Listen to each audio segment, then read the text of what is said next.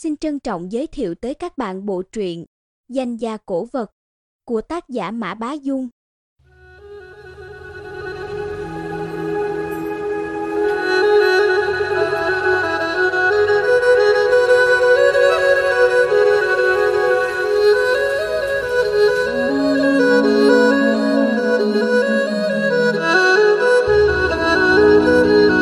Quyển 3 Hồi của Đông Lăng Lời tựa. Một gia tộc truyền đời cũng giống như một món cổ vật thượng hạng vậy, trải bao đời giữ gìn và đánh bóng, âm thầm tích lũy giữa dòng thời gian đằng đẵng, dần già, nó sẽ khoác lên mình một lớp hồ bọc đậm đà tinh thuần, ôn nhuận trầm lặng, toát lên vẻ cổ kính, cổ vật hữu hình, truyền thừa vô hình, không nhìn thấy, không chạm tới được xong lại thấm vào xương máu con cháu đời sau trong gia tộc, trở thành sợi dây ràng buộc tinh thần giữa các thành viên trong gia tộc với nhau, thậm chí trở thành một phần trong tính cách và số phận họ. Trên đường tới gặp lão Triều Phụng, tinh thần của nhà họ hứa đã ẩn tàng cả nghìn năm nay trong cơ thể tôi bắt đầu thức tỉnh. Nó rụt rịch, sôi trào như muốn nói gì đó với tôi. Đó không phải sự biểu đạt bằng ngôn ngữ, mà là sự cộng hưởng vượt lên cả hạn chế của thời gian. Câu chuyện nó muốn kể rất dài, song khi truyền đạt cho tôi lại chỉ mất một cái chớp mắt. Những con người quá khứ, những câu chuyện xa xưa cùng những món cổ vật truyền kỳ đã ngưng kết lại thành cảm xúc trong một khoảnh khắc, khiến tôi đang đi chợt dừng bước, đặt tay lên ngực, ngẩng đầu nhìn trời. Tuy không thấu triệt, nhưng tôi cảm nhận được đây là một câu chuyện liên quan đến ông nội hứa nhất thành của tôi một truyền kỳ tôi chưa bao giờ được biết. Chương 1 Cờ quân tử Hạ tuần tháng 5 năm dân quốc thứ 17, Bắc Kinh đường lúc chuyển mùa giữa xuân và hạ, khắp thành nở đầy hoa hòe. Đây là lúc trời nóng dần lên, dễ xảy ra đại dịch nên dân gian kiên kỵ rất nhiều. Kiên dán cửa, kiên chuyển nhà, không cắt tóc, không phơi giường.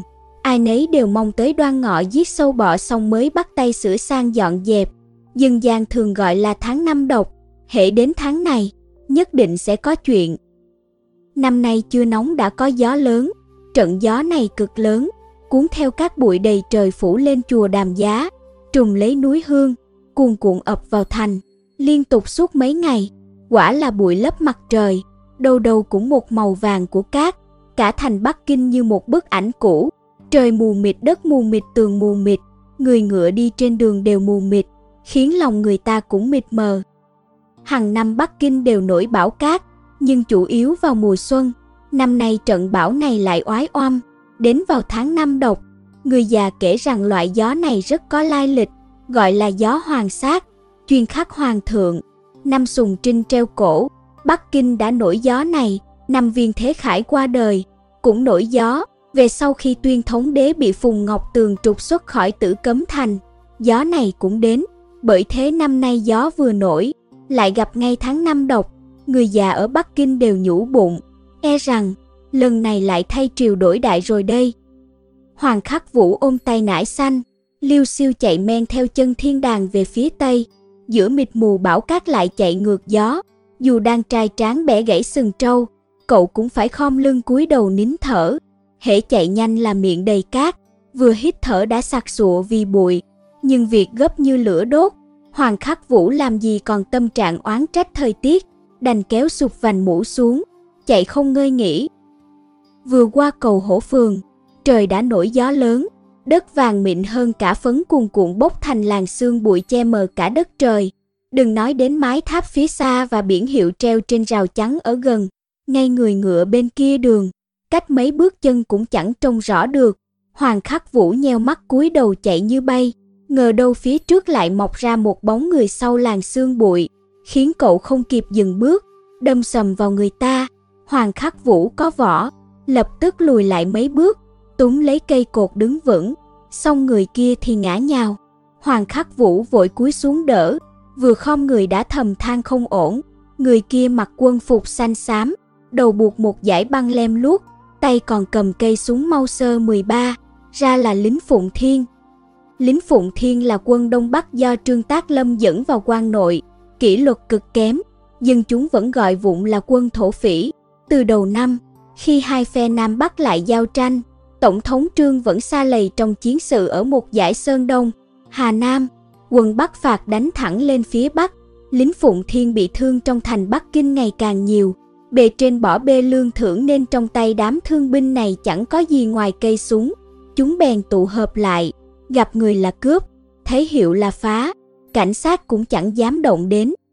Hoàng Khắc Vũ không muốn rầy rà, vội chắp tay xin lỗi rồi quay người toan lẫn vào màn cát bụi chuồng thẳng. Nào ngờ tên lính Phụng Thiên kia lồm cồm bò dậy, lên đạn cách một tiếng, chỉ súng vào Hoàng Khắc Vũ quát lớn, đâm vào ông mày còn định chạy à. Hoàng Khắc Vũ đành đứng lại, tên lính Phụng Thiên kia khập khiển đi đến, dán ngay cho cậu một bạc tai. Thằng ranh này, mắt ném cho chó ăn rồi hả? Hoàng Khắc Vũ nghiến răng nhìn trừng trừng họng xuống không đáp.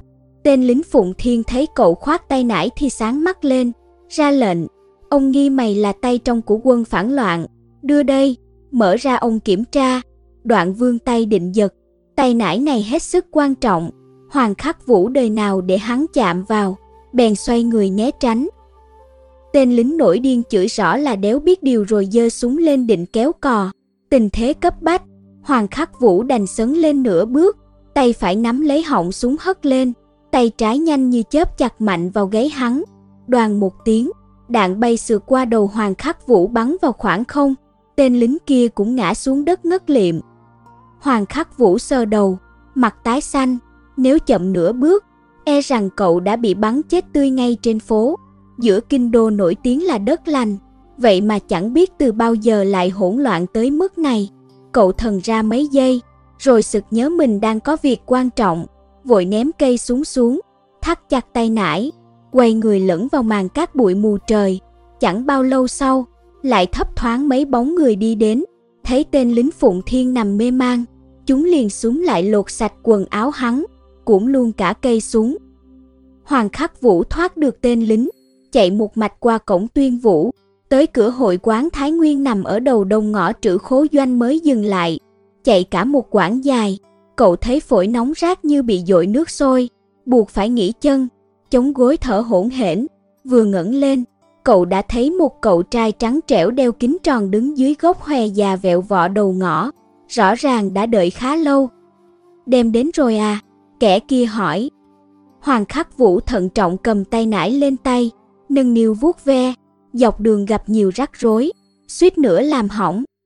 Hoàng khắc vũ đang định cởi tay nải ra thì cậu trai kia đã đưa mắt ra hiệu đừng nói chuyện. Hoàng khắc vũ nhìn quanh, phát hiện gần hội quán Thái Nguyên có rất nhiều cảnh sát đi tuần. Họ túng năm tụng ba đứng giữa bụi mù, như hồn ma ngoài nghĩa địa giữa đêm hôm, chẳng thấy rõ được dáng dấp và mặt mũi, song vẫn rờn rợn ác ý, đi từ từ thôi, đừng chạy, cũng đừng ngoái lại. Cậu trai hạ giọng dặn, đoạn hai người sánh vai đi vào trong ngõ. Đi được mười mấy bước, Hoàng Khắc Vũ sốt ruột hỏi, Lưu Nhất Minh, xảy ra chuyện gì vậy? Kẻ vừa được gọi tên đẩy gọng kính, thốt ra ba tiếng, có họa lớn. Hoàng Khắc Vũ giận đến mức xô mạnh vào vai Lưu Nhất Minh, tôi chạy hết nửa thành Bắc Kinh, còn suýt nữa ăn đạn chết nát đấy. Ông không thể nói rõ ràng một lần được à? Rốt cuộc là kẻ nào muốn đối phó Minh Nhãn Mai Hoa? Biết tính Hoàng Khắc Vũ nóng nảy, Lưu Nhất Minh thở dài, lại buông ra ba tiếng. Ngô Úc Văn, nghe cái tên này, Hoàng Khắc Vũ không khỏi hít vào một hơi. Ngô Diêm Vương à? Lưu Nhất Minh gật đầu. Ngô Úc Văn là trưởng phòng điều tra sở cảnh sát Kinh Thành, còn chó dữ của quân phiệt Phụng Thiên trong thành Bắc Kinh, tính tình tàn nhẫn nham hiểm, động một tí là giết cả nhà người ta, nên được gọi là Ngô Diêm Vương. Năm ngoái sở cảnh sát cho treo cổ hai mươi mấy thành viên đảng Cộng sản ở trại tạm giam ngõ Tây Giao Dân.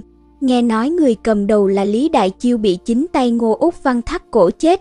Năm kia Thiệu Phiêu Bình chủ bút tờ kinh báo bị bắn chết, cũng là Ngô Úc Văn ra lệnh. Người chết dưới tay Ngô Úc Văn e rằng còn nhiều hơn quả đậu phía nam phố Phủ Tiền. Hễ nghe tới cái tên này, ai ai cũng run sợ. Hoàng Khắc Vũ đi chậm lại, nghi hoặc hỏi, hắn ta bắt người, còn Minh Nhãn Mai Hoa giám định cổ vật, nước sông không phạm nước giếng, hắn định làm gì chúng ta? Lưu Nhất Minh vỗ vai cậu, ông cả ngày tập võ, nhưng thỉnh thoảng cũng phải đọc báo chứ. Quân cách mạng quốc dân đã đánh đến Sơn Đông, Trương Tác Lâm chẳng được mấy ngày yên ổn ở Bắc Kinh nữa đâu, nghe đồn sắp chạy về Đông Bắc rồi. Ngô Úc Văn là chó săn của Trương Tác Lâm, gây ra bấy nhiêu việc ác, chủ chạy mất, chó cũng phải chột dạ chứ. Không phải trước khi đi hắn định cướp cổ vật của chúng ta đấy chứ. Không phải cướp, mà là bán. Nói đến chữ bán, Lưu Nhất Minh nghiến răng, thái độ đầy chế nhạo. Hoàng Khắc Vũ biết người này quen thói úp mở, biết mười nói một, bèn dục, đừng làm bộ làm tịch nữa, mau nói xem, định bán thế nào. Lưu Nhất Minh giơ tay trỏ đầu kia con ngõ, hôm nay Ngô Úc Văn mở tiệc sinh nhật, mời mấy chục nhà buôn nổi tiếng trong thành đến ăn mừng, nói rằng mình đã chán làm quan, chuẩn bị về quê nghỉ ngơi, trong tay có mấy món đồ cổ thượng hạng, định dứt ruột tặng lại cho người có duyên. Ông hiểu chưa? Lưu Nhất Minh nói chuyện đến cuối thường thích đặt câu hỏi lại, như thầy giáo giảng bài cho học sinh vậy. Hoàng Khắc Vũ trừng mắt gắt, cái gì mà dứt ruột, chẳng phải là lấy hàng giả ra bịp à? Lưu Nhất Minh cười nhạt, ai bảo là hàng giả? Ngô Diêm Vương đã mời Minh Nhãn Mai Hoa chúng ta tới giám định tại chỗ để đảm bảo công bằng đấy. Hoàng Khắc Vũ dừng bước, bàn hoàng, bấy giờ mới hiểu họa lớn mà Lưu Nhất Minh nói có ý gì. Minh Nhãn Mai Hoa là Thái Sơn bắt đổ trong giới cổ vật ở Kinh Thành. Năm gia tộc hứa, Lưu, Hoàng, Thẩm, dược hợp lại thành một đóa Minh Nhãn Mai Hoa, nắm giữ con mắt của ngành đồ cổ, định đoạt cấp bậc cả giới giám định. Ngô Diêm Vương mời Minh Nhãn Mai Hoa đến giám định, hẳn là muốn mượn danh đẩy giá. Đây là một cục diện lưỡng nan cực kỳ khó hóa giải với Minh Nhãn Mai Hoa.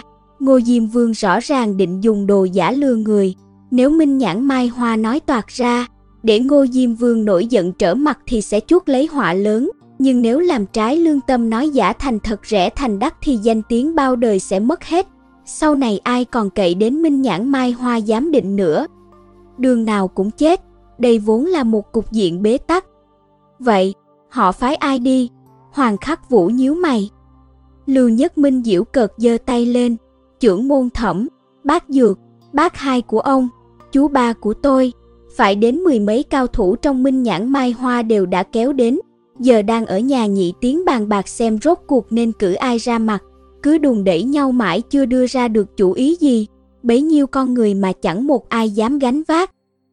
Vừa nói Lưu Nhất Minh vừa lộ vẻ chán ghét ra mặt, Hoàng Khắc Vũ chợt nghĩ đến mấy con khỉ bị nhốt trong lồng, thấy đầu bếp làm món ốc khỉ sách dao đi đến, đám khỉ nháo nhào xô đẩy nhau, ra sức ủng đồng loại ra ngoài. Cậu ngán ngẩm hỏi, này đại lưu, ông sáng ý, có nghĩ ra được cách gì không? Trong lứa bọn họ, Lưu Nhất Minh được coi là đa mưu túc trí, thường ngày vẫn đưa ra rất nhiều ý kiến tinh quái nên Hoàng Khắc Vũ hết sức tin tưởng. Nào ngờ Lưu Nhất Minh lắc đầu, tình hình này ai mà cứu nổi. Hoàng Khắc Vũ tức tối, Trương Tác Lâm sắp toi đời rồi, tôi không tin tên Ngô Diêm Vương kia còn dám càng rỡ như thế, cùng lắm thì đấu với hắn xem ai hơn ai. Lưu Nhất Minh liền tạt cho một gáo nước lạnh, dù Trương Đại soái đi ngay ngày mai thì Ngô Diêm Vương chỉ cần một đêm cũng đủ diệt hết chúng ta rồi.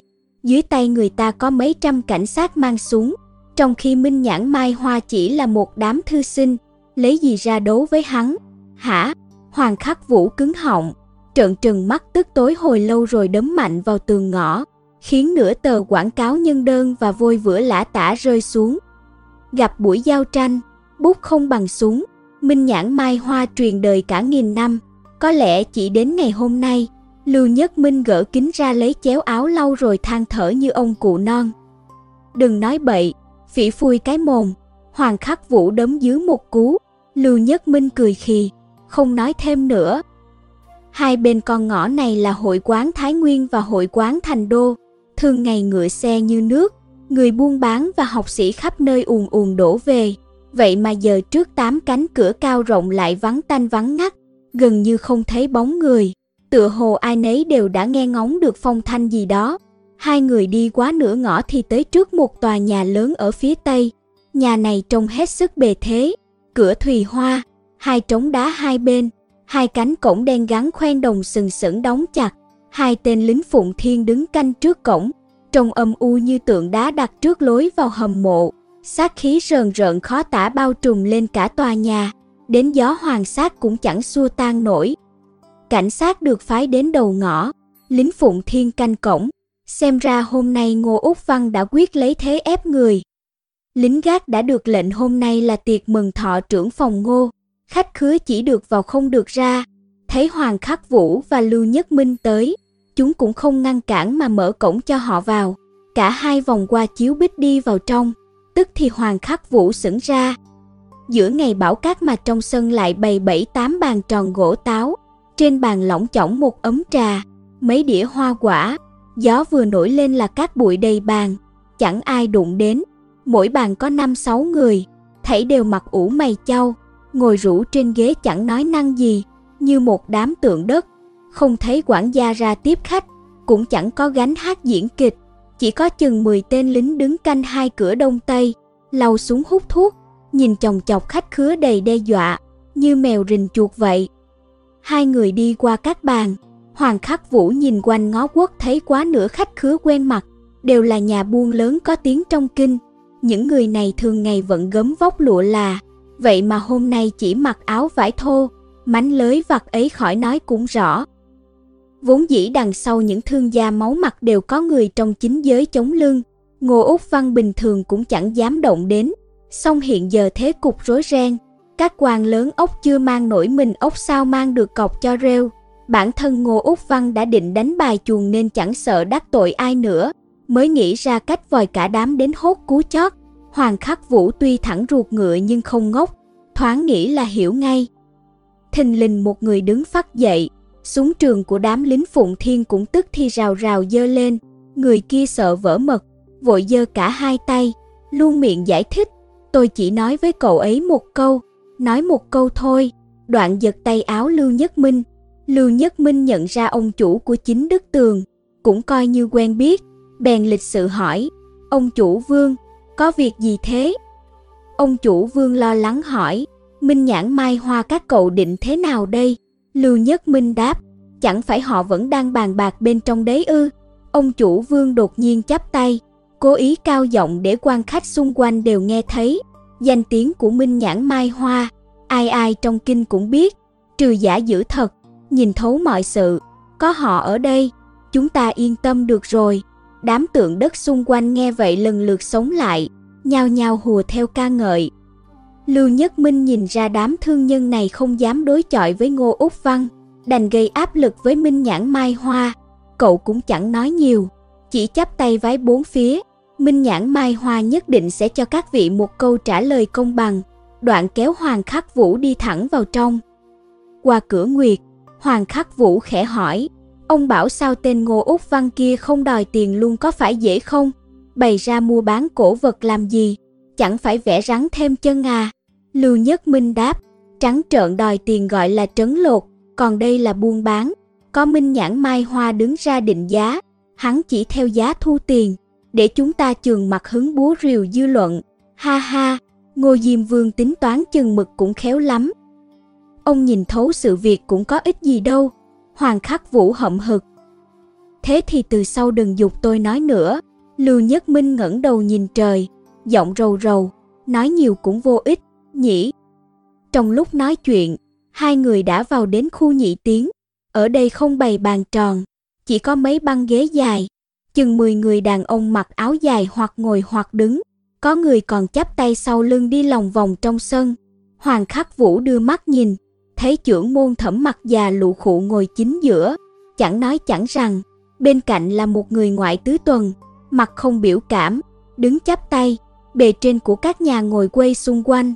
Sau lưng là những cao thủ trẻ tuổi đầy triển vọng, nòng cốt của Minh Nhãn Mai Hoa hầu như đều đã có mặt đông đủ. Kiến thức của những người này gộp lại phải hơn Ngô Úc Văn đến mấy con phố, nhưng người ta có súng nên họ đành bó tay ngồi đây. Lưu Nhất Minh đi được mấy bước, chợt ồ lên như phát hiện thấy điểm bất thường. Hoàng Khắc Vũ quay sang hỏi, song Lưu Nhất Minh chỉ lắc đầu không nói. Lúc cậu ra đón Hoàng Khắc Vũ, đám người này đang cãi nhau ỏm tỏi, vậy mà giờ chẳng hiểu sao lại im phăng phắc, tuy vẫn châu mày nhăn mặt, song trong thái độ như vừa trút được gánh nặng. Mới đi 10 phút mà đã xảy ra chuyện gì thế này? Lưu Nhất Minh không khỏi nghi hoặc. Thấy cả hai đi đến, mọi người bèn nhường đường, hai người đi thẳng tới trước mặt trưởng môn thẩm mặt. Hoàng khắc vũ cởi tay nải ra, khom lưng nói, đồ đến rồi đây thưa ông. Thẩm mặt hai tay vịn gậy, mí mắt chỉ hơi nhướng lên. Người đàn ông đứng bên cạnh lên tiếng, đưa vào trong đi, đừng để người ta đợi lâu sốt ruột. Người vừa cất tiếng là Dược Thận Hành, gia tộc ông ta chuyên về đồ gốm, song cũng am hiểu cả mấy ngành hàng khác. Kẻ này có thần có thế, lại quen biết rộng, là ứng cử viên sáng giá cho vị trí trưởng môn đời kế tiếp. Ông ta thay mặt trưởng môn ra lệnh cũng là lẽ thường. Lưu Nhất Minh nhèo mắt, cảm thấy câu này của Dược Thận Hành rất đáng suy ngẫm, đưa vào trong mà. Nói vậy là đã chọn ra được người đứng ra định giá cho Ngô Úc Văn rồi sao? Hoàng Khắc Vũ đứng yên tại chỗ, song chẳng ai bước ra đón lấy tay nải.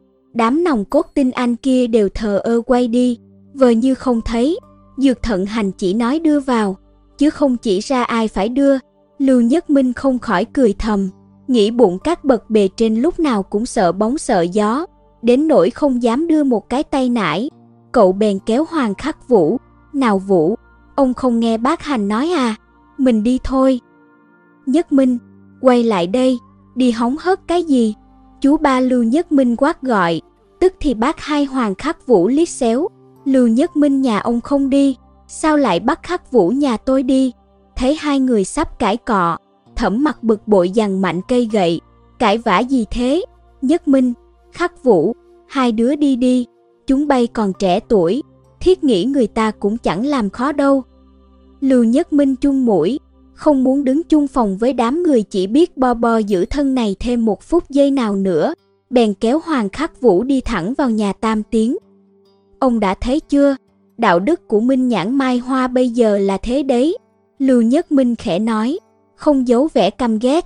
Hoàng Khắc Vũ chẳng biết phải trả lời sao, đành e dè đáp, bề trên tự có tính toán của họ. Ông cũng đừng giận. Lưu Nhất Minh ngẩng lên, tính toán.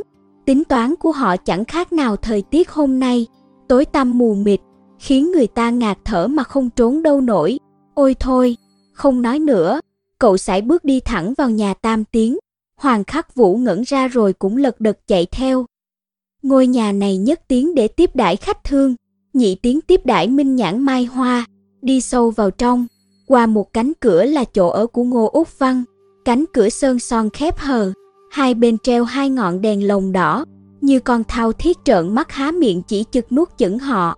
Hoàng Khắc Vũ ngẩng đầu nhìn lên, thấy bầu trời vẫn mịt mù, không phân sáng tối. Ông đoán xem ai ở trong kia, Hoàng Khắc Vũ chợt hỏi. Bất luận là ai thì cũng coi như tiêu đời rồi, tiếc rằng người ta chịu tội thay minh nhãn mai hoa mà chỉ có hai kẻ hậu sinh trẻ tuổi đi tiễn chân. Lưu Nhất Minh đẩy gọng kính, nửa trào phúng nửa cảm thán. Tuy cậu chỉ thuộc hàng con cháu trong minh nhãn mai hoa, nhưng nhìn việc cực chuẩn, cách duy nhất để tháo gỡ bế tắc này là chặt tay giữ mạng, cử ra một người giám định, giúp Ngô Úc Văn đẩy giá lên cao để thoát kiếp nạn, sau đó khai trừ luôn người này khỏi minh nhãn mai hoa, đặng dễ bề ăn nói với đám thương nhân kia, lấy thanh danh cá nhân đổi lấy bình yên cho cả minh nhãn mai hoa, nói khó nghe chính là đưa đầu chịu bán. Lúc trước cãi vã ỏm tỏi là bởi không ai muốn hy sinh, giờ đã chọn được kẻ chịu tội thay, dĩ nhiên ai nấy đều vui mừng. Nhưng Lưu Nhất Minh vừa rồi nhẫm tính thấy trong phòng chẳng thiếu ai cả, rốt cuộc kẻ nào là con khỉ bị đẩy ra khỏi lồng. Cả hai vừa bước một chân qua ngưỡng cửa đã nghe thấy trong nhà vọng ra một tràng cười. Nghe tiếng cười lạnh lẽo như rắn khè, cả hai đều nhận ra giọng cười đặc trưng của Ngô Úc Văn. Trong kinh thành vẫn có câu, nhắc cho mà nhớ ai ơi, quả kêu êm ái gấp 10 diêm vương, Ngô Úc Văn hễ cười là có họa đổ máu. Cả hai nhìn nhau, rồi vội vàng vén rèm đi vào, đập ngay vào mắt là chiếc kháng gạch của người mãn choáng hết nửa gian phòng, được sửa thành giường có khung, bên trên kê một chiếc bàn thấp, bày bộ cờ tướng, hai kỳ thủ ngồi ở hai đầu bàn cờ. Kẻ bên trái mày sụp cầm nhọn, xương sọ gồ lên dưới da, ngực đeo mề đầy văn hổ do Trương Tác Lâm đích thân trao tặng, chính là Ngô Diêm Vương người người khiếp sợ.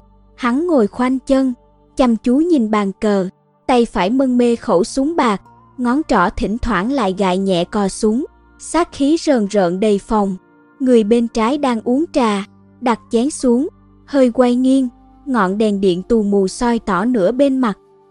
Hứa Nhất Thành à? Hoàng Khắc Vũ trợn tròn mắt buộc miệng, Lưu Nhất Minh cũng ngạc nhiên ra mặt. Hứa Nhất Thành là con cháu dòng đích nhà họ Hứa trong Minh Nhãn Mai Hoa, nhà họ Hứa tiếng là Minh Nhãn Mai Hoa chính tông, nhưng xưa nay hiếm hoi, đến đời này chỉ còn một mình Hứa Nhất Thành. Người này cực kỳ có năng khiếu, Thẩm Mặc vốn định bồi dưỡng thành trưởng môn kế nhiệm nhưng y hành xử chẳng giống ai nên thường bị người trong Minh Nhãn Mai Hoa chỉ trích. Về sau chẳng hiểu xảy ra chuyện gì, rốt cuộc y rời khỏi Minh Nhãn Mai Hoa, từ đó ít khi qua lại. Lớp trẻ Lưu Nhất Minh, Hoàng Khắc Vũ chỉ biết đến y như một nhân vật trong truyện kể, quả là rồng thần thấy đầu chẳng thấy đuôi. Thực không ngờ kẻ được cử đi định giá cho Ngô Diêm Vương lại là y. Lưu Nhất Minh nhủ thầm, vừa nãy trong nhà không hề thấy mặt, hẳn là y mới tới độ 10 phút trước, không rõ y bị đám người kia đẩy ra, hay tự đứng ra nữa, dù sao kết cục cũng thế cả. Lưu Nhất Minh thương cảm nghĩ. Hứa Nhất Thành và Ngô Úc Văn không hề để tâm đến sự xuất hiện của hai người, chỉ chú mục vào bàn cờ. Ngô Úc Văn trầm ngâm hồi lâu rồi đi một nước, Hứa Nhất Thành khẽ cười, nhất quân xe lên, đặt xuống trước cửu cung, nói, chiếu tướng, trưởng phòng ngô, tướng của ông còn không chạy thì chậm mất. Giọng y sang sảng, thái độ thông dong, vẻ như chẳng mấy để tâm tới thắng thua trong cuộc cờ này. Ngô Úc Văn trừng mắt nhìn y, cảm thấy gã này đang nói bóng gió mình, nhưng không tiện nổi giận. Hắn nhìn chằm chằm bàn cờ suy tính một hồi, chẳng hiểu sao càng lúc càng rối loạn vì câu nói vừa rồi, đành đẩy bàn cờ ra, không đánh nữa, hòa thôi.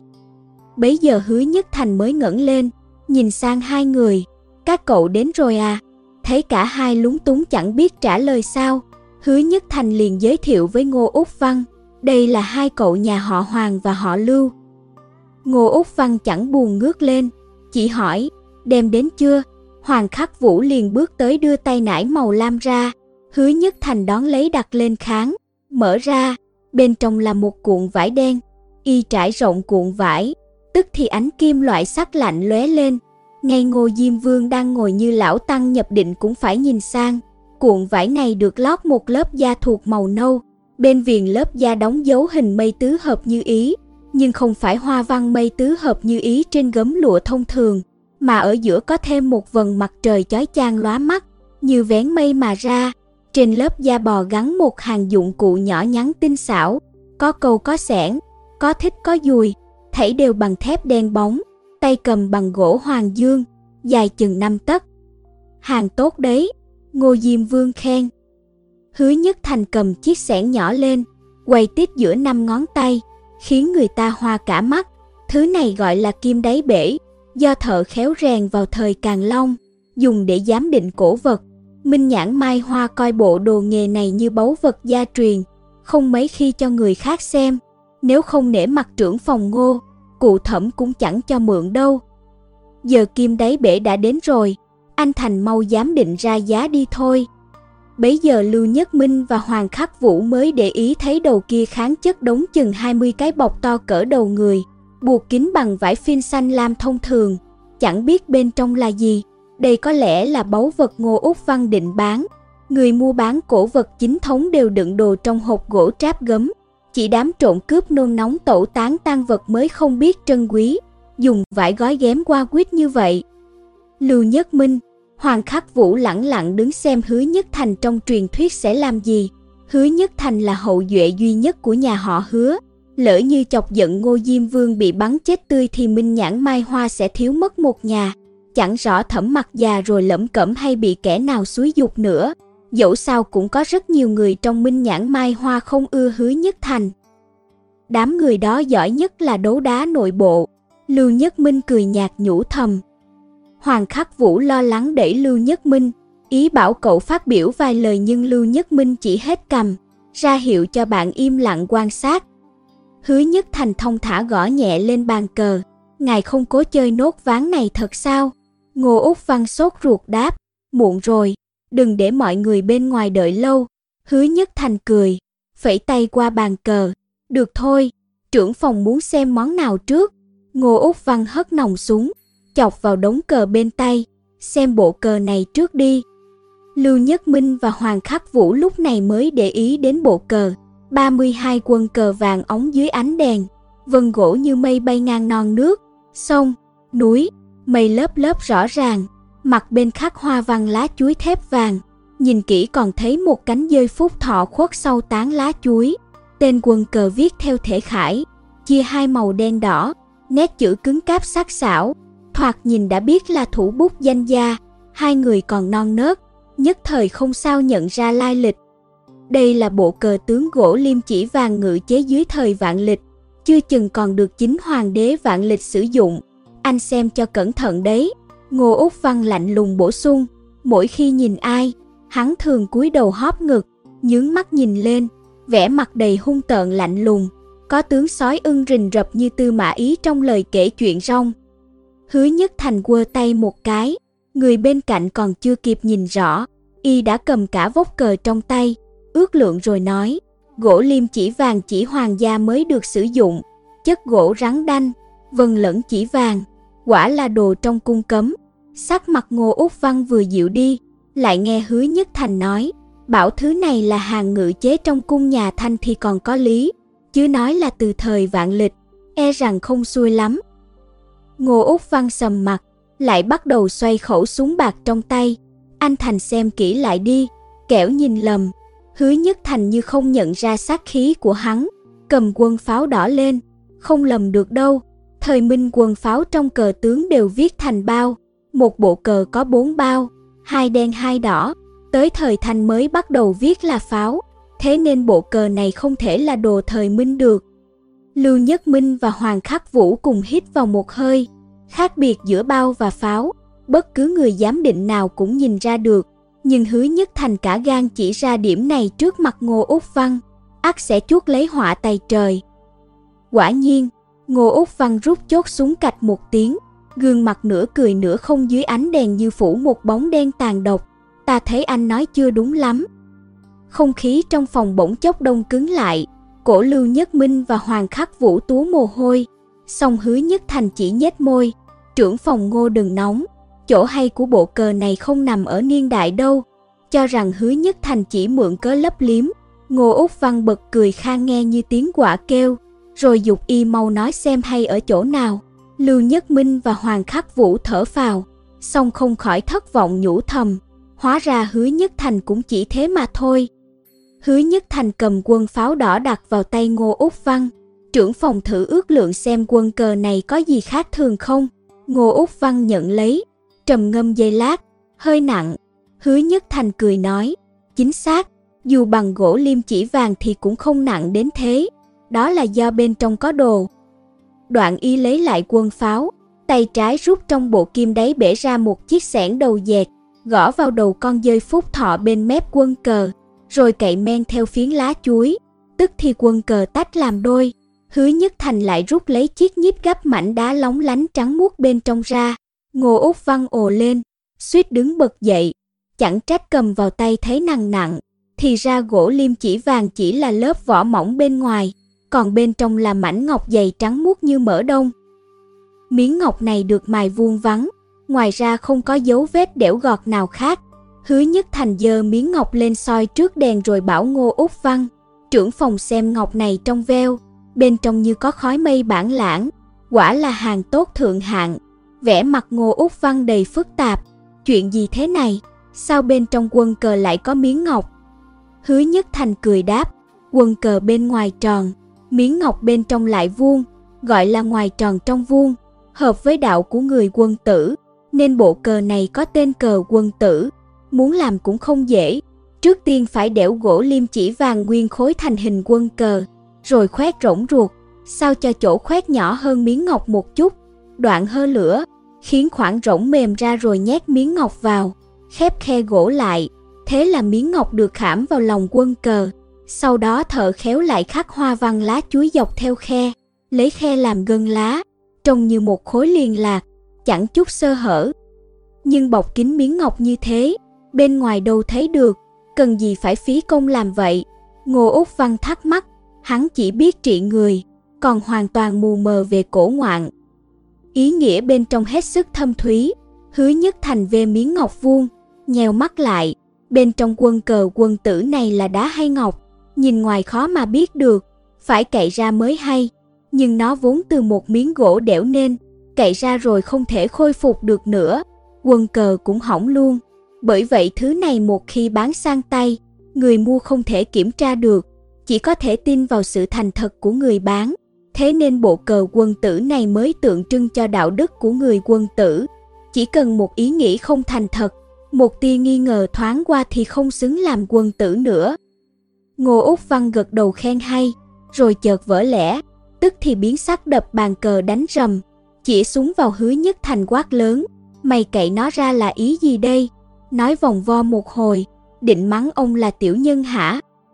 Hoàng khắc vũ sợ đến nỗi suýt nữa lao đến, may mà Lưu Nhất Minh kéo lại, song hứa nhất thành vẫn ngồi yên bất động, cười càng lúc càng tươi, đồ người xưa làm ra đều ẩn chứa đại nghĩa, ngộ được đạo lý trong đó thì đồ vật mới thực sự thuộc về mình. Bởi thế chơi đồ cổ thực ra là quá trình tu thân dưỡng tính. Tôi không có ý châm chọc trưởng phòng ngô, chỉ cảm khái rằng bộ cờ quân tử này ngụ ý thâm thúy, chế tác tinh xảo mà thôi. Nhìn gương mặt bình thản nọ, Ngô Úc Văn càng thêm điên tiết, bèn dí súng vào đầu hứa nhất thành, mặt mẹ nó cờ quân tử hay cờ tiểu nhân, mau định giá cho ông, nếu ra giá thấp, ông bắn nát sọ. Hứa nhất thành không hề nhíu mày, chỉ gõ lên bàn cờ, giọng trầm hẳn, trưởng phòng ngô vẫn chưa nhìn thấu cuộc cờ tàn trên bàn cờ quân tử này sao? Đại quân đã đến dưới thành, tướng của ông cũng chạy rồi, chỉ còn một con tốt sang sông, có đường nào mà đi nữa.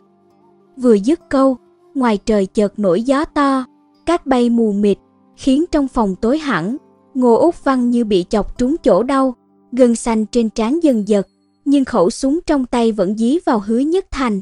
Chính vì thế kẻ hèn này mới phải đem hết đồ sưu tầm ra rao bán kiếm ít tiền dưỡng lão. Chắc anh Thành sẽ không chẹt đường ta đâu nhỉ. Đoạn hắn nheo mắt, khẽ kéo cò làm chốt lẫy phía sau khẩu súng hơi gãnh lên. Chỉ cần siết mạnh thêm chút nữa, đầu hứa nhất thành sẽ bị bắn nát. Sát khí cuồn cuộn như sóng dữ tràn bờ, song hứa nhất thành vẫn điềm nhiên. Trưởng phòng ngô cai quản kinh thành bằng bàn tay sắt, kết vô số oán hận, nếu cứ thế này buông tay quy ẩn, bỏ hết chức tước, dù hôm nay kiếm thêm được mấy vạn đồng đại dương thì tác dụng gì, kẻ thù của ngài đâu có ít. Ngô Úc Văn thay Trương Tác Lâm giết vô số người, trong kinh đang đồn rầm lên rằng Trương Tác Lâm sắp chạy về Đông Bắc, họ Ngô không còn chỗ dựa, sợ nhất là bị trả thù, giờ lại bị hứa nhất thành nói toạc móng heo, tay hắn run lên, tâm trí rối loạn, đành lên tiếng phân bua, cây đổ khỉ vượng tan, quân phiệt phe Phụng Thiên đã hết hy vọng, ta biết làm sao đây? Hứa Nhất Thành khuyên giải, lối thoát ở ngay trước mắt, sao ông không hỏi thử xem? Đoạn trỏ bàn cờ, Ngô út Văn nhíu mày, không hiểu y có ý gì.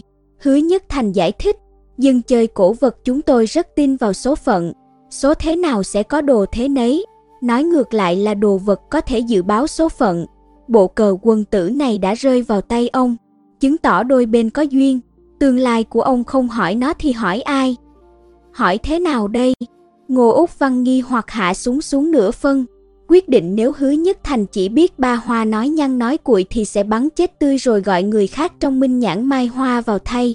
Hứa nhất thành vương tay nhặt con tướng của Ngô Úc Văn ra khỏi cửu cung, dùng sẻn cậy, quân cờ tách thành hai nửa, lộ ra miếng ngọc, Hứa Nhất Thành đặt cả ba phần này trong lòng bàn tay, chìa tới trước mặt Ngô Úc Văn, điềm đạm nói, chẳng phải đã bày ra trước mắt đây ư.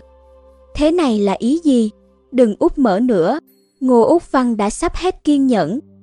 Hứa Nhất Thành gạt hai mảnh gỗ ra, chỉ đưa cho hắn miếng ngọc, song một tuy tốt, vẫn không bằng thạch. Cạch một tiếng, khẩu súng trong tay Ngô Úc Văn rơi xuống kháng, hắn bàng hoàng ra mặt, Hoàng Khắc Vũ ngơ ngác không hiểu, vừa rồi hứa nhất thành đã nảy quân cờ ra một lần, sao lần này Ngô Úc Văn lại bàng hoàng làm vậy? Lưu Nhất Minh ngẫm nghĩ chốc lát mới vỡ lẽ, bèn ghé tai cậu nói nhỏ, song một là lâm, ngọc trắng là thạch, ý khuyên Ngô Diêm Vương rời Trương Tác Lâm, đầu quân cho tưởng giới thạch đó, bấy giờ Hoàng Khắc Vũ mới hiểu ra. Hứa Nhất Thành lấy miếng ngọc gõ nhịp vào mảnh gỗ thành tiếng lách cách. Ngô Úc Văn càng nghe càng rối trí, nội tâm như sóng cuộn. Hắn nghi ngờ Hứa Nhất Thành cố tình đơm đặt, nhưng trước khi đến y đâu biết hắn có bộ cờ này, càng không biết bên trong nạm ngọc, đâu thể dễ dàng bịa ra những lời kính kẻ như thế được. Lẽ nào, bộ cờ quân tử thực sự có duyên với lão ngô này, trong cõi u minh đã ngầm bảo mình đầu quân cho tưởng. Quân cách mạng quốc dân liên tục thắng lợi, không ít tướng lĩnh quân Việt Phụng Thiên đã đầu hàng, đều được trọng dụng cả. Ngô Úc Văn cũng có ý đầu quân, nhưng trong tay không có một binh một tốt, lại chỉ là tên trưởng phòng điều tra cỏn con, khó mà lọt mắt các tay quân Việt lớn, nên mới sắp tâm ẩm tiền bỏ chạy. Giờ bộ cờ quân tử này đã hiện ra điềm báo, xem ra đầu quân cho tưởng giới thạch là lối thoát duy nhất, song chẳng có đường nào chạy vậy, liệu người ta có nhận không? Hứa Nhất Thành rút một mảnh khăn trắng trong túi ra, cúi xuống bọc lấy khẩu súng nhặt lên, rồi xoay bán súng đưa trả Ngô Úc Văn. Ngô Úc Văn nhận lấy hỏi dò, anh Thành có quan hệ với phía Nam ư? Hứa Nhất Thành cười đáp, cũng không thể gọi là quan hệ được, chỉ có mấy người bạn thôi. Mấy tháng trước, nếu Hứa Nhất Thành dám nói câu này, ắt đã bị Ngô Úc Văn nhốt vào nhà lao tra tấn rồi. Song song có khúc người có lúc, giờ đây Ngô Diêm Vương nghe được câu này chẳng những không dám bắt bớ mà còn khách sáo, nếu tiện chi bằng giới thiệu giúp tôi nhỉ. Nghe hắn nói vậy, Lưu Nhất Minh và Hoàng Khắc Vũ thầm thở phào nhẹ nhõm, xem ra Minh Nhãn Mai Hoa phen này thoát nạn rồi. Nghĩ lại, hai người không khỏi bội phục hứa nhất thành. Cục diện bế tắc như vậy mà y vẫn đảo ngược được, trong khi lúc nãy cả Minh Nhãn Mai Hoa chỉ mãi cãi nhau xem có nên dối trá hay không, bởi dối hay không dối đều chết cả. Hứa Nhất Thành thì đã nhìn thấu bản chất vấn đề, vượt ra khỏi vòng luẩn quẩn thật giả, nhắm vào đường công danh của Ngô Úc Văn, tức thì mở ra cục diện thanh thang. Nhưng Lưu Nhất Minh vẫn còn thắc mắc, nếu trong tay Ngô Diêm Vương không có cờ quân tử thì sao? Hứa Nhất Thành làm sao thuyết phục được hắn ta?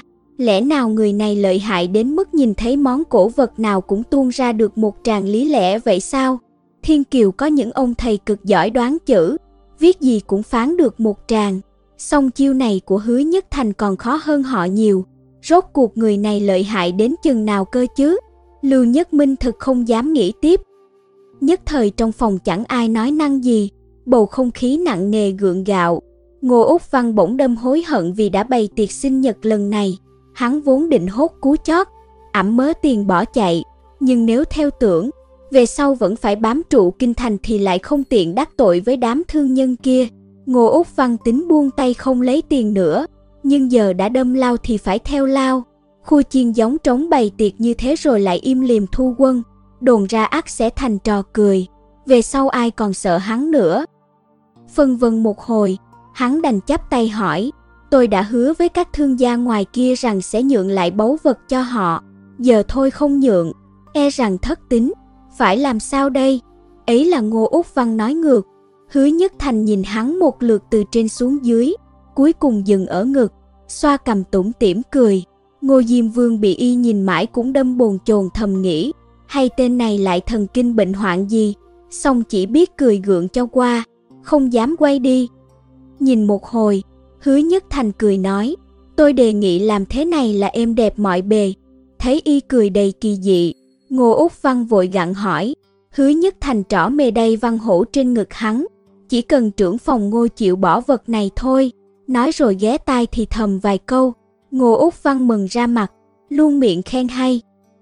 Đám thương gia bên ngoài nào hay tình hình bên trong, vẫn nơm nớp ngồi đợi. Đột nhiên nghe tiếng chân từ nhà trong đi ra, tất cả rào rào quay sang nhìn. Ông chủ vương cầm đầu tái mét mặt, chỉ thấy Ngô Úc Văn và Thẩm Mặc dẫn đầu.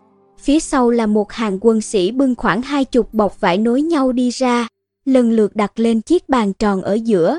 Ngô Úc Văn đưa mắt ra hiệu, các binh sĩ liền tháo bọc vải, để lộ các món cổ vật bên trong, từ lò tuyên đức đến nhẫn ngọc ngón cái, từ khánh đồng hoa sen đến trâm vàng trâm bạc, chẳng món nào giống món nào. Đám lính phụng thiên gần đó cũng hăng hái hẳn lên, vác súng đứng nghiêm. Xem ra Minh Nhãn Mai Hoa đã ăn cánh với Ngô Diêm Vương, chuẩn bị đẩy giá lừa người. Các thương nhân đều đổ dồn mắt vào ông chủ vương. Ông ta sầm mặt, thề sau khi rời khỏi đây sẽ đi khắp nơi rêu rao rằng Minh Nhãn Mai Hoa là một đám lừa đảo.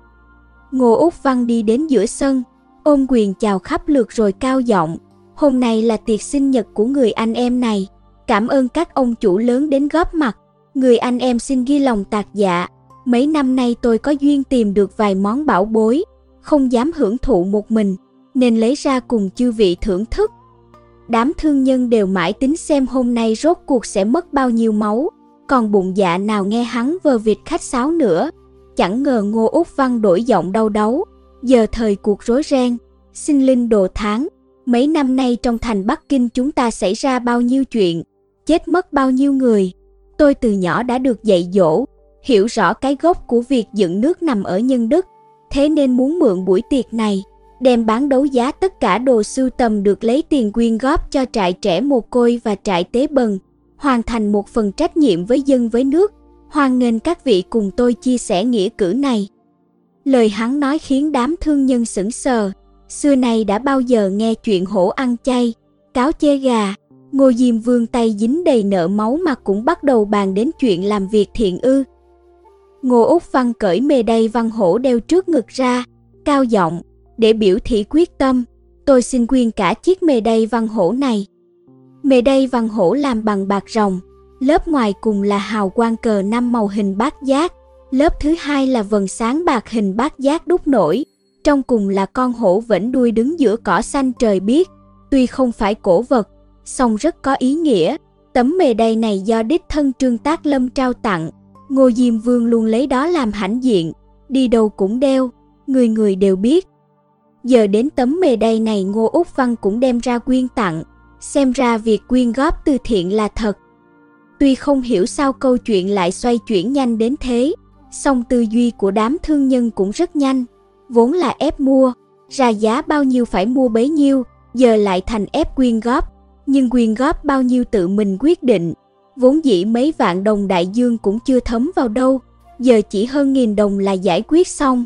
Quả là niềm vui bất ngờ. Hơn nghìn đồng đại dương là cả gia tài của người nghèo, song trong mắt đám thương nhân này thì chỉ là chuyện nhỏ, hằng ngày lo lót quan phủ còn hơn thế nhiều. Họ chỉ sợ Ngô Úc Văn hối hận, nhào nhào giơ tay hưởng ứng. Đấu giá phải có giá sàn, đây là lúc cần minh nhãn mai hoa, thẩm mặt ngồi bên cạnh chủ trì, nói vài câu khách sáo. Mấy cao thủ giám định trong minh nhãn mai hoa sôi nổi tham gia, không còn áp lực đè nặng nên chuyên gia giám định có sao nói vậy. Chỉ ra trong những đồ kia có mới có cũ, lần lượt đưa ra mức giá phải chăng. Đám nhà buôn bên dưới quyên góp từ thiện nên cũng chẳng so đo thật giả. Sau mấy lượt đấu giá, đôi bên ngầm thống nhất đẩy giá cao lên 2-3 phần so với giá sàn thì dừng lại. Nhất thời trong sân huyên náo hẳn, chỉ một lát sau, hai mươi mấy món hàng đều đã tìm được chủ, đám thương nhân được một phen hú vía, còn góp ra mấy túi bạc mời đội lính Phụng Thiên uống trà. Đội lính Phụng Thiên được tiền cũng tươi tỉnh hẳn, bầu không khí nặng nề thoát chốc đã tan biến sạch. Ngô Úc Văn chống nạnh đứng giữa sân, lòng vui phơi phới. Tuy tiền thu được không nhiều, còn phải trích một phần đem quyên góp, nhưng không đến nỗi đắc tội quá đáng với đám thương nhân, lại còn được tiếng làm việc thiện, tha hồ cho báo chí tuyên dương, rất có lợi cho việc đầu quân sang bên tưởng giới thạch. Chỉ cần giữ được ghế thì mấy đồng tiền kia kiếm đâu mà chẳng được, có gì đáng tiếc. Hắn xã giao với đám thương nhân mấy câu rồi đến gần thẩm mặt. Cụ thẩm, lần này được Minh Nhãn Mai Hoa giúp sức, tôi hết sức cảm kích. Về sau có việc gì khó cứ tìm tôi. Thẩm mặt nhất thời chẳng biết nói sao. Mới một tiếng trước chính kẻ này còn hung tợn giam lỏng cả Minh Nhãn Mai Hoa trong nhà nhị tiếng. Giờ lại quay ra làm thân. Ông ta đành khách sáo mấy câu lấy lệ. Ngô Úc Văn nhìn quanh rồi hỏi. Anh Thành đâu ấy nhỉ? Thẩm mặt ngẩn ra giây lát mới hiểu hắn đang hỏi tới hứa nhất thành. À, cậu ta nói nhà trường có việc, xin phép đi trước rồi. Ngô Úc Văn ngạc nhiên, nhà trường ư, anh ta không phải người của Minh Nhãn Mai Hoa à? Thẩm mặt đáp, phải, nhưng cậu ta ít qua lại với chúng tôi, giờ đang ở trường Thanh Hoa. Ngô Úc Văn nhìn đám người Minh Nhãn Mai Hoa đờ đẫn khép nép đứng sau thẩm mặt, bật cười the thế như quả kêu, thảo nào tôi thấy không giống lắm. Có điều trước hết phải chúc mừng cụ, Người này học vấn thâm sâu khó dò, được người kế nhiệm giỏi giang như thế, Minh Nhãn Mai Hoa chẳng phải lo nữa rồi. Thẩm mặt không tiếp lời, trái lại khóe miệng dược thận hành đứng bên cạnh hơi dần giật, song hắn không dám nói gì. Lúc này, Lưu Nhất Minh và Hoàng Khắc Vũ đang hỏi chuyện hứa nhất thành. Hoàng Khắc Vũ tinh mắt, cuộc đấu giá vừa bắt đầu đã để ý thấy hứa nhất thành lẳng lặng đi ra cửa. Cậu không muốn ở lâu với đám người kia, lại ôm đầy một bụng thắc mắc chưa được giải đáp, vội gọi Lưu Nhất Minh đuổi theo. Mãi đến đầu ngõ mới thấy hứa nhất thành chậm rãi đi giữa gió cát, vội lên tiếng gọi. Nghe tiếng, hứa nhất thành dừng chân, quay người lại đợi hai cậu thanh niên chạy đến trước mặt. Hoàng khắc vũ nhanh nhảu hỏi ngay, vừa bắt đầu đấu giá, sao chú đã đi? Hứa nhất thành nhìn vào sâu trong ngõ, điềm nhiên đáp, chú xong việc ở đây rồi. Bọn họ rõ là, là, ăn cháo đá bát. Hoàng khắc vũ nói, cậu và Lưu Nhất Minh chính mắt chứng kiến, hứa nhất thành từ nhà tam tiến đi ra, thông báo kết quả cho thẩm mặt. Cả đám minh nhãn mai hoa như trút được gánh nặng, song chẳng buồn nói một câu khách sáo, nhất loạt lờ hứa nhất thành đi. Tới khi thẩm mặt cùng Ngô Úc Văn đi ra ngoài sân, cả đám cũng ào ào theo sau như một bầy ong, chẳng ai nói được nửa lời cảm ơn hứa nhất thành. Hoàng khắc vũ thấy mà uất, song hứa nhất thành chỉ cười xòa. Lưu Nhất Minh quan sát kỹ, thầm nhủ nếu không phải người này vờ việc làm bộ thẳng nhiên thì hẳn là chẳng buồn để tâm đến việc nở mày nở mặt, tạo dựng uy thế trước những kẻ đã bỏ mình lại. Hai đứa chạy theo không phải chỉ vì bất bình dùng chú đâu nhỉ? Hứa Nhất Thành hỏi, hai mắt y sáng rực, khiến Lưu Nhất Minh và Hoàng Khắc Vũ có cảm giác không chuyện gì giấu giếm nổi. Hoàng Khắc Vũ đỏ mặt rồi buộc miệng thốt lên đầy ngưỡng mộ, cháu muốn theo chú học nghề. Hứa Nhất Thành cười, vỗ vai Hoàng Khắc Vũ, bác hai cháu xem đồ đồng khắp thiên hạ chẳng ai bằng. Một giải Hà Nam không có đối thủ, chú ba của Nhất Minh cũng rất sành giám định thư họa. Đến Vinh Bảo trai còn phải thỉnh giáo, người giỏi trong minh nhãn mai hoa nhiều lắm, cần gì tìm đến một kẻ ngoài lề như chú. Nhưng chú giỏi hơn họ, Hoàng Khắc Vũ muốn nói cụ thể giỏi hơn ở đâu, nhưng nhất thời không sao diễn đạt rõ được, đành trợn mắt quay sang Lưu Nhất Minh. Bấy giờ Lưu Nhất Minh mới chậm rãi lên tiếng, chúng cháu không định hỏi chú cách xem đồ, chỉ muốn học cách nhìn người thôi. Mí mắt hứa Nhất Thành thoáng giật, Nhất Minh nói trúng trọng điểm rồi đấy, xem đồ dễ, nhìn người mới khó.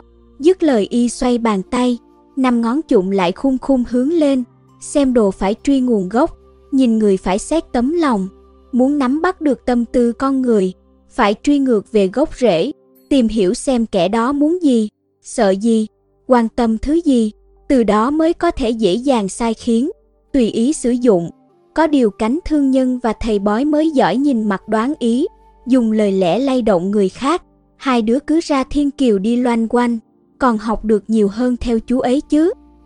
Lưu Nhất Minh không nén nổi tò mò hỏi tiếp, điềm báo xong một không bằng thạch trong bộ cờ quân tử kia là trùng hợp hay chú tự bị ra sau khi tìm thấy ngọc trong quân cờ. Hứa Nhất Thành tủm tỉm cười, nếu giỏi thế, chú chẳng đã thành thần tiên rồi ư? Chú có người bạn làm ở sở cảnh sát, trước đã dò hỏi biết được Ngô Diêm Vương có bộ cờ tướng như thế, nên vừa vào phòng liền rủ ông ta chơi một ván, rồi dần dần dẫn dắt ông ta vào chồng thôi. Song với tư cách người giám định, chú không hề nói dối, bộ cờ đó đúng là cờ quân tử đấy. Hoàng Khắc Vũ nghi hoặc hỏi, chú đã thuyết phục được Ngô Diêm Vương thì để ông ta hủy bỏ vụ mua bán này là xong, sao phải vẽ rắn thêm chân, bày ra chuyện quyên góp nữa. Hứa Nhất Thành hơi hết cầm, khóe môi nhếch lên vẻ hóm hỉnh, thường ngày kêu đám phú thương kia quyên góp mấy đồng chẳng khác nào lột da họ vậy. Lần này vừa hay mượn tay Ngô Úc Văn, khiến bọn họ cam tâm tình nguyện làm việc thiện, tội gì không làm. Lưu Nhất Minh và Hoàng Khắc Vũ đồng thời chặt lưỡi, chẳng ngờ hứa Nhất Thành không chỉ nhẹ nhàng hóa giải tai kiếp, cứu lấy Minh Nhãn Mai Hoa, còn tiện thể ép đám phú thương quyên tiền làm từ thiện. Cục diện bế tắc kẻ khác nghĩ nát óc không ra cách tháo gỡ mà y còn thuận tay ném một hòn đá chết hai con chim. Trí tuệ và bản lĩnh ấy thực khiến người ta kinh ngạc. Nói tới đây, Hứa Nhất Thành tắt hẳn nụ cười. Việc hôm nay các cháu phải cẩn thận đấy. Chú vẫn cảm thấy có gì đó không bình thường. Trước giờ Ngô Úc Văn và chúng ta nước sông không phạm nước giếng, lần này lại khăng khăng bắt chẹt Minh Nhãn Mai Hoa, ác hẳn đằng sau còn có ẩn tình gì đó. Nghe y nói, Hoàng Khắc Vũ và Lưu Nhất Minh tái mặt, ngẫm kỹ mới thấy việc này quả thực không bình thường. Cả ba đồng loạt ngẩng lên, thấy nền trời vàng đục, giữa tầng mây hỗn độn tựa hồ thấp thoáng bàn tay khổng lồ của Phật Như Lai, sẵn sàng chụp xuống bất cứ lúc nào. Hứa Nhất Thành chợt lắc đầu, bật cười tự diễu, mà có cụ thẩm giám sát, anh hành cai quản, có thể xảy ra chuyện gì được chứ? Chú đúng là lo hảo. Lưu Nhất Minh không nhịn được buộc miệng, rặt một đám nhát gan sợ chết, được tích sự gì đâu, hay chú quay về đi, chúng ta từ từ tính kế lâu dài. Hoàng Khắc Vũ tròn mắt, tuy hai người không tường tận việc hứa nhất thành rời Minh Nhãn Mai Hoa, song cũng biết bên trong ác có ẩn tình. Chẳng ngờ Lưu Nhất Minh thường ngày nói một dấu mười, hôm nay lại bạo gan đến thế. Hứa Nhất Thành thoạt tiên sững ra, rồi ôn hòa vỗ vai Lưu Nhất Minh. Chú đang ở Thanh Hoa theo thầy lý tế học khảo cổ, thường ngày cũng bận lắm. Khảo cổ ư, Lưu Nhất Minh và Hoàng Khắc Vũ ngạc nhiên nhìn nhau, rõ ràng không hiểu từ này lắm. Hứa Nhất Thành giơ một ngón tay lên, khảo cổ là bộ môn khoa học của người Tây truyền đến nước ta, hơi giống giám định cổ vật, đều là nghiên cứu về thời xưa cả, nhưng giám định cổ vật suy cho cùng vẫn vì buôn bán, đánh giá xem món đồ này đáng giá bao nhiêu, chủ yếu nhằm vào chữ lợi, còn khảo cổ không đặt nặng tiền bạc, mà chú trọng bảo tồn văn hóa, chỉ xuất phát từ tấm lòng thôi. Ai, để chú nghĩ cách giải thích rõ hơn nhé. Nói thế này đi, khảo cổ là giám định vì lịch sử, định giá vì dân tộc. Hai người kia ngẩn ngơ nhìn nhau, nửa hiểu nửa không, hứa nhất thành phóng khoáng khoát tay, chú ở trường Thanh Hoa, lúc nào rỗi hai đứa cứ đến chơi, dứt lời y quay lưng đi khỏi, chỉ trong nháy mắt, bóng dáng thẳng tắp ấy đã khuất sau màn cát vàng mờ mịt. Thế là xong mà, Hoàng Khắc Vũ có phần hụt hẫng. Đôi mắt sau cặp kính của Lưu Nhất Minh sáng rực lên, y đáp, không nghe chú ấy nói à, tôi linh cảm tất cả mới chỉ bắt đầu thôi.